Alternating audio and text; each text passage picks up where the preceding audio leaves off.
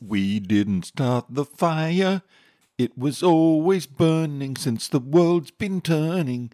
We didn't light it, but we tried to fight it. Hear all about the fight in the danger zone. Amazing stories, incredible music, terrible singing about military history. I'm Paul. Sit back and relax if you can. If you're driving, don't even think of changing stations. You know how dangerous it is to take your hands off the wheel and your eyes off the road.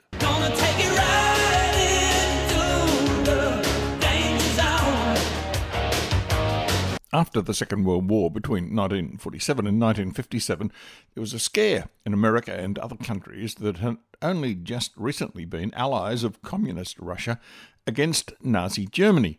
These included England, Australia, Canada.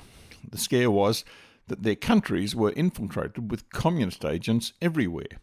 As the old Garfield joke goes, just because you're paranoid doesn't mean they're not out to get you. The scare had more substance than people ever knew. It's not the number of communists working in your country to betray your country that matters. It's what power they had, what positions they held, and what access to vital, top secret information they had. The democratic regime that was ushered in with the election of Franklin Delano Roosevelt swept into office with its supporters, many significant people who were either communist spies or fellow travellers people sympathetic to communism. They were the people who Lenin called useful idiots. So the problem of having your top secrets, including vital intellectual property, handed over to the communists didn't begin in 1947. Began in 1933 when Franklin Delano Roosevelt was sworn into office and immediately recognized communist Russia. The man who was destined to play a major role in dragging America into a war with Japan to advance Joseph Stalin's goals was a man with the very traditional and American sounding name of Harry Dexter White. He was not then and never was a member of the United States Communist Party, but he was a spy working and reporting variously to members of the United States Communist Party and later to Stalin's secret service agents in the GRU located in the United States, mostly thanks to Roosevelt giving diplomatic recognition to Russia against his experts' advice. What motivated Harry to betray his country isn't known, but he had more than almost anyone else to do with the Air Force of the Imperial Japanese Navy arriving over Pearl Harbor on 7 December 1941 to attack his own country. In this program, I'm going to look at how America and Japan were tricked by Stalin into going to war with each other. This program isn't the end of what Harry got up to, but that is for another program in this series. Harry was a Harvard graduate in economics. He got a job with the Treasury Department in 1934. He rose quickly through the ranks. I wonder if his communist friends helped him along the way, and ended up as the right hand man of Roosevelt's powerful Secretary of Treasury, Henry Morgenthau. He started working for the Soviet Secret Police, the GRU, from 1935 his agent's name was Kassier at first, but later designated as jurist. One of the damaging side effects for Stalin that came from signing the non aggression pact with Hitler in August 1939 was that a lot of communists and communist sympathizers who had been willing to spy for Russia to bring about the inevitable victory of the international communist revolution led from Moscow felt betrayed. For whatever reason, in this period of the Stalin Hitler Pact, Harry was cut loose and stopped being used as a spy by the Russians in the period after August 1939. Beria, head of the Russian secret services, recalled hundreds of Russian spies while he conducted one of the purges much loved by communists of the Russian intelligence services. After the neutrality pact with Japan had been entered into by Stalin in April 1941, Harry became very important to Moscow again. Moscow had to reconnect him back into the system, but there was a problem. Harry's handler, a man that Harry trusted and liked working with, had been a Russian spy named Ishak Akhmerov. Harry knew him as Bill Grinke.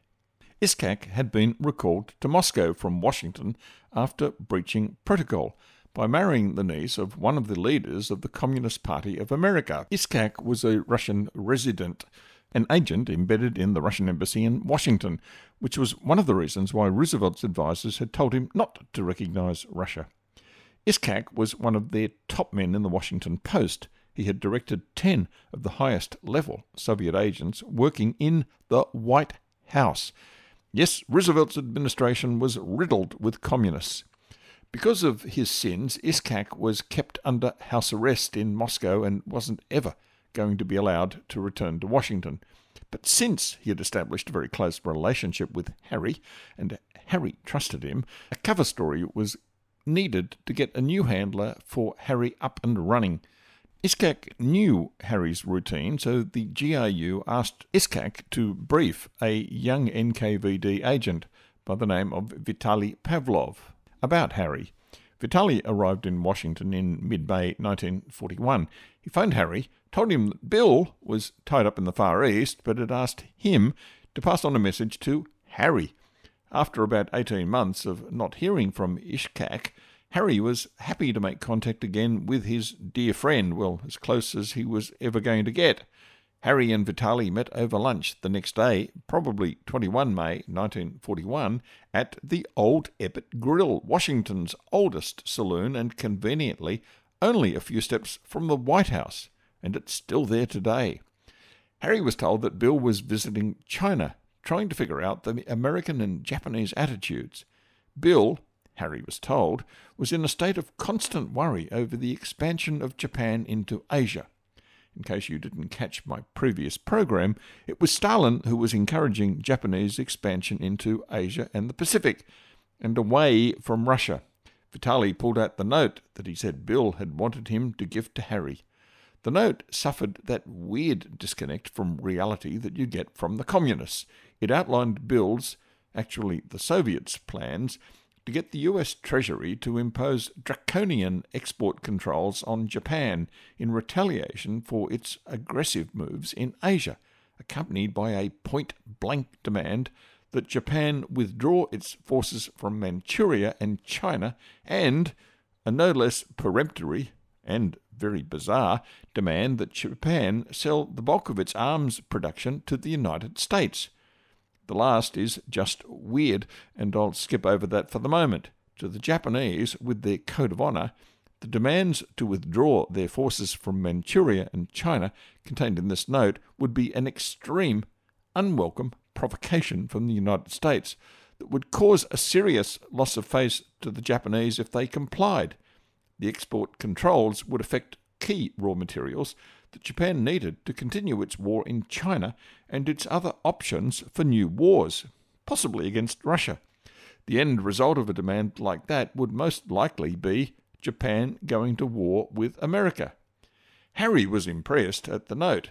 These were exactly his thoughts about how America should handle Japan. Well, probably not the bit about selling the bulk of its arm production to America, which was just weird. After Harry finished reading it, he started to fold up the note to put into his pocket. Vitali told him it was best that Harry memorized it and give it back now. Vitali said he was heading out to China himself to meet up with Bill. So Harry reread and memorized the note and then handed it back to Vitali. Vitali asked Harry whether he could let Bill know that Harry would push that agenda through at the Treasury. Harry told him Tell Bill this from me. I'm very grateful for the ideas that corresponded to my own about that specific region, and I believe, with the support of a well informed expert, I can undertake necessary efforts in the necessary direction. Within a few days of his meeting with Vitali, Harry had written out his draft of what he remembered of Bill's proposals for the demands and the action that the United States government should take against Japan. Bill's proposals took anti colonial swipes at England's empire in Asia, including a promise that Churchill would give up England's Hong Kong concession, although no one had asked Churchill if he agreed to that, which he would never have done. The USSR as a massive empire itself, one that would become immeasurably greater by the end of World War II, the communist stance against colonialism is, to put it kindly, amazingly hypocritical, but I would never expect anything else. Harry's memorandum to Morgenthau, dated 6 June 1941, read like a piece of communist propaganda, which it was. Harry's memorandum proposed that Japan withdraw all military, naval, air, police forces from China boundaries as of 1931 from Indochina and from Thailand, a country which Japan didn't have any troops in until after it attacked Pearl Harbor. Withdraw all support from any government in China other than that of the national government, lease at least once to the US government for three years, up to 50% of Japan's naval and air strength. Another weird proposal, and sell to the United States up to half of Japan's current output of war material, and to sign a 10 year non aggression pact with the United States, China, the British Empire, the Dutch Indies, and the Philippines.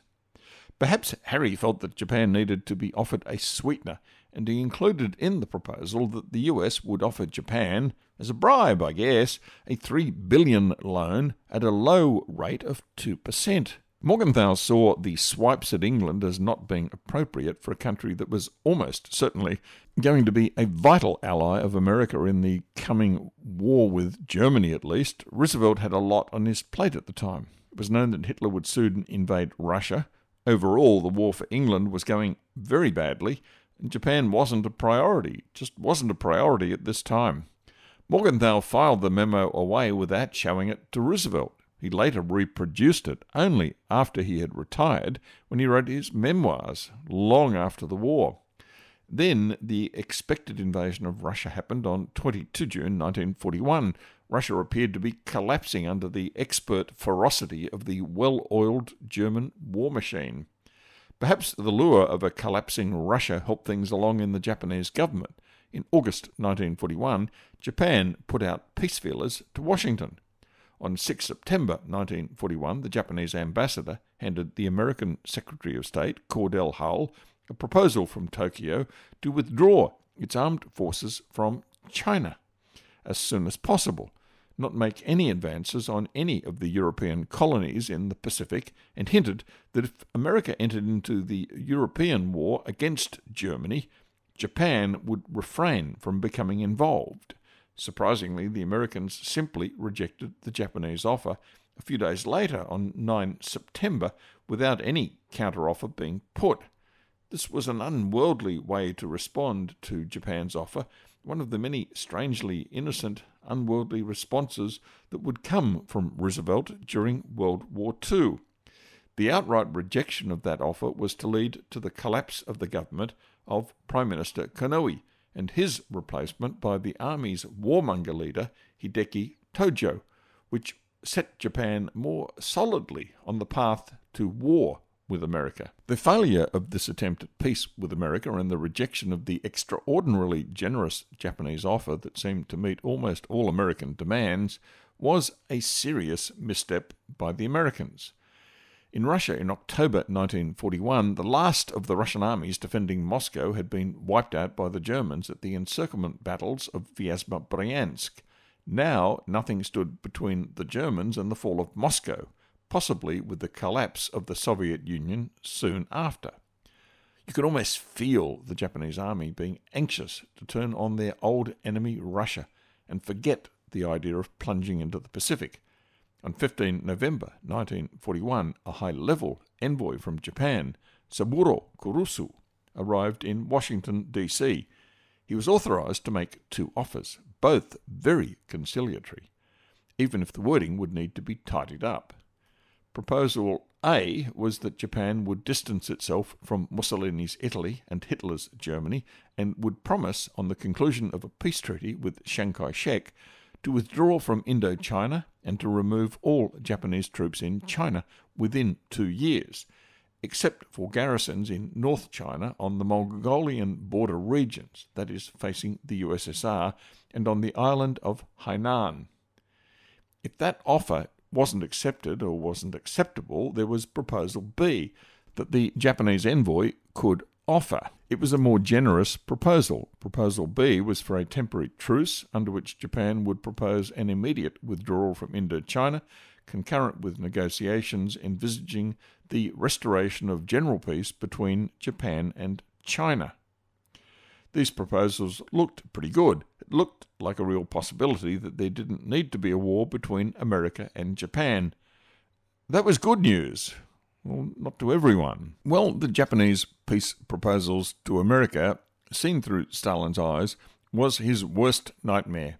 If Japan and America avoided war, that would leave Japan free to concentrate on Russia. Peace between Japan and China would mean that Chiang Kai shek could concentrate all of his forces against Mao Zedong. Could things get any worse than that? Roosevelt wanted to concentrate on Nazi Germany, so his main goal would be achieved from these Japanese proposals. On 6 November, Roosevelt informed Secretary of War Stimson that he might propose a truce in which there would be no movement or armament for six months. In the Cabinet on 7 November 1941, Roosevelt said to Secretary of State Cordell Hull, I intend to strain every nerve to satisfy and keep on good relations with Japanese diplomats. Let us make no move of ill will. Let us do nothing to precipitate a crisis. When Stalin got wind of the fact that Tokyo and Washington might be about to resolve their differences, Stalin's man at the Treasury, Harry Dexter, was apoplectic. Harry promptly wrote up a memorandum, pretty much the one he had handed to Morgenthau before, and had it delivered to Roosevelt under Morgenthau's name. It warned him that agreeing to a Far Eastern Munich would sell China to her enemies for 30 blood stained coins of gold. Obviously, Harry was a good atheist communist, not realizing that Judas sold Jesus' life cheaper at 30 pieces of silver, not gold. To ensure that no Munich would be possible, Harry wrote out a list of ten demands to be presented to Japan, which bore an uncanny resemblance to those his NKVD handler, Vitali, had asked him to memorize back in May 1941. Typed up by White on 6 June 1941, the Soviet Pavlov version had demanded that Japan withdraw all military, naval, air, police forces from China, boundaries as of 1931 from Indochina and from Thailand. In Harry's November draft memo, which was actually handed over by the Secretary of State to Kurusu and the Japanese ambassador on 29 November 1941, known to history as the Hull Note, the wording was almost identical to Harry's June memo, except that the error of including Thailand was dropped. It now read Japan will withdraw all military, naval, air, and police forces from China and from Indochina. Harry's 26 November draft certainly looked like an ultimatum, and that was how the whole note was interpreted in Tokyo. On 1 December, Emperor Hirohito met with Tojo's cabinet. Tojo stated, It is now clear that Japan's claims cannot be attained through diplomatic means. The cabinet agreed, voting unanimously for war. One week later, Japanese dive bombers launched their furious assault on the US fleet anchored at Pearl Harbor on Oahu, Hawaii, along with nearby airfields. Stalin had pulled off another one of his master strokes. There was another important service that Harry had to perform for Stalin, but that's for the next program. What Harry got America to do next was one of the most amazing incidents, showing how Stalinist the West could be in their dealings with the Germans. You won't want to miss that program. As for Australia, we were dragged into a war in the Pacific which Stalin orchestrated, with, for many, many Australians, terrible, horrific consequences. Thanks for joining me, Paul, in the Danger Zone. If you have any questions about anything in this program, maybe you could catch up with me for my guided tour at the Australian Armour and Artillery Museum on Saturday mornings, starting at 10:30 a.m. It's probably the world's best guided tour of an armour and artillery museum, borrowing the Danish Carlsberg slogan for their beer. probably the best beer in the world. If you liked this program, you will definitely love my other program, CYKIAE. I don't have time now to tell you what that means, but just listen in, you'll find out.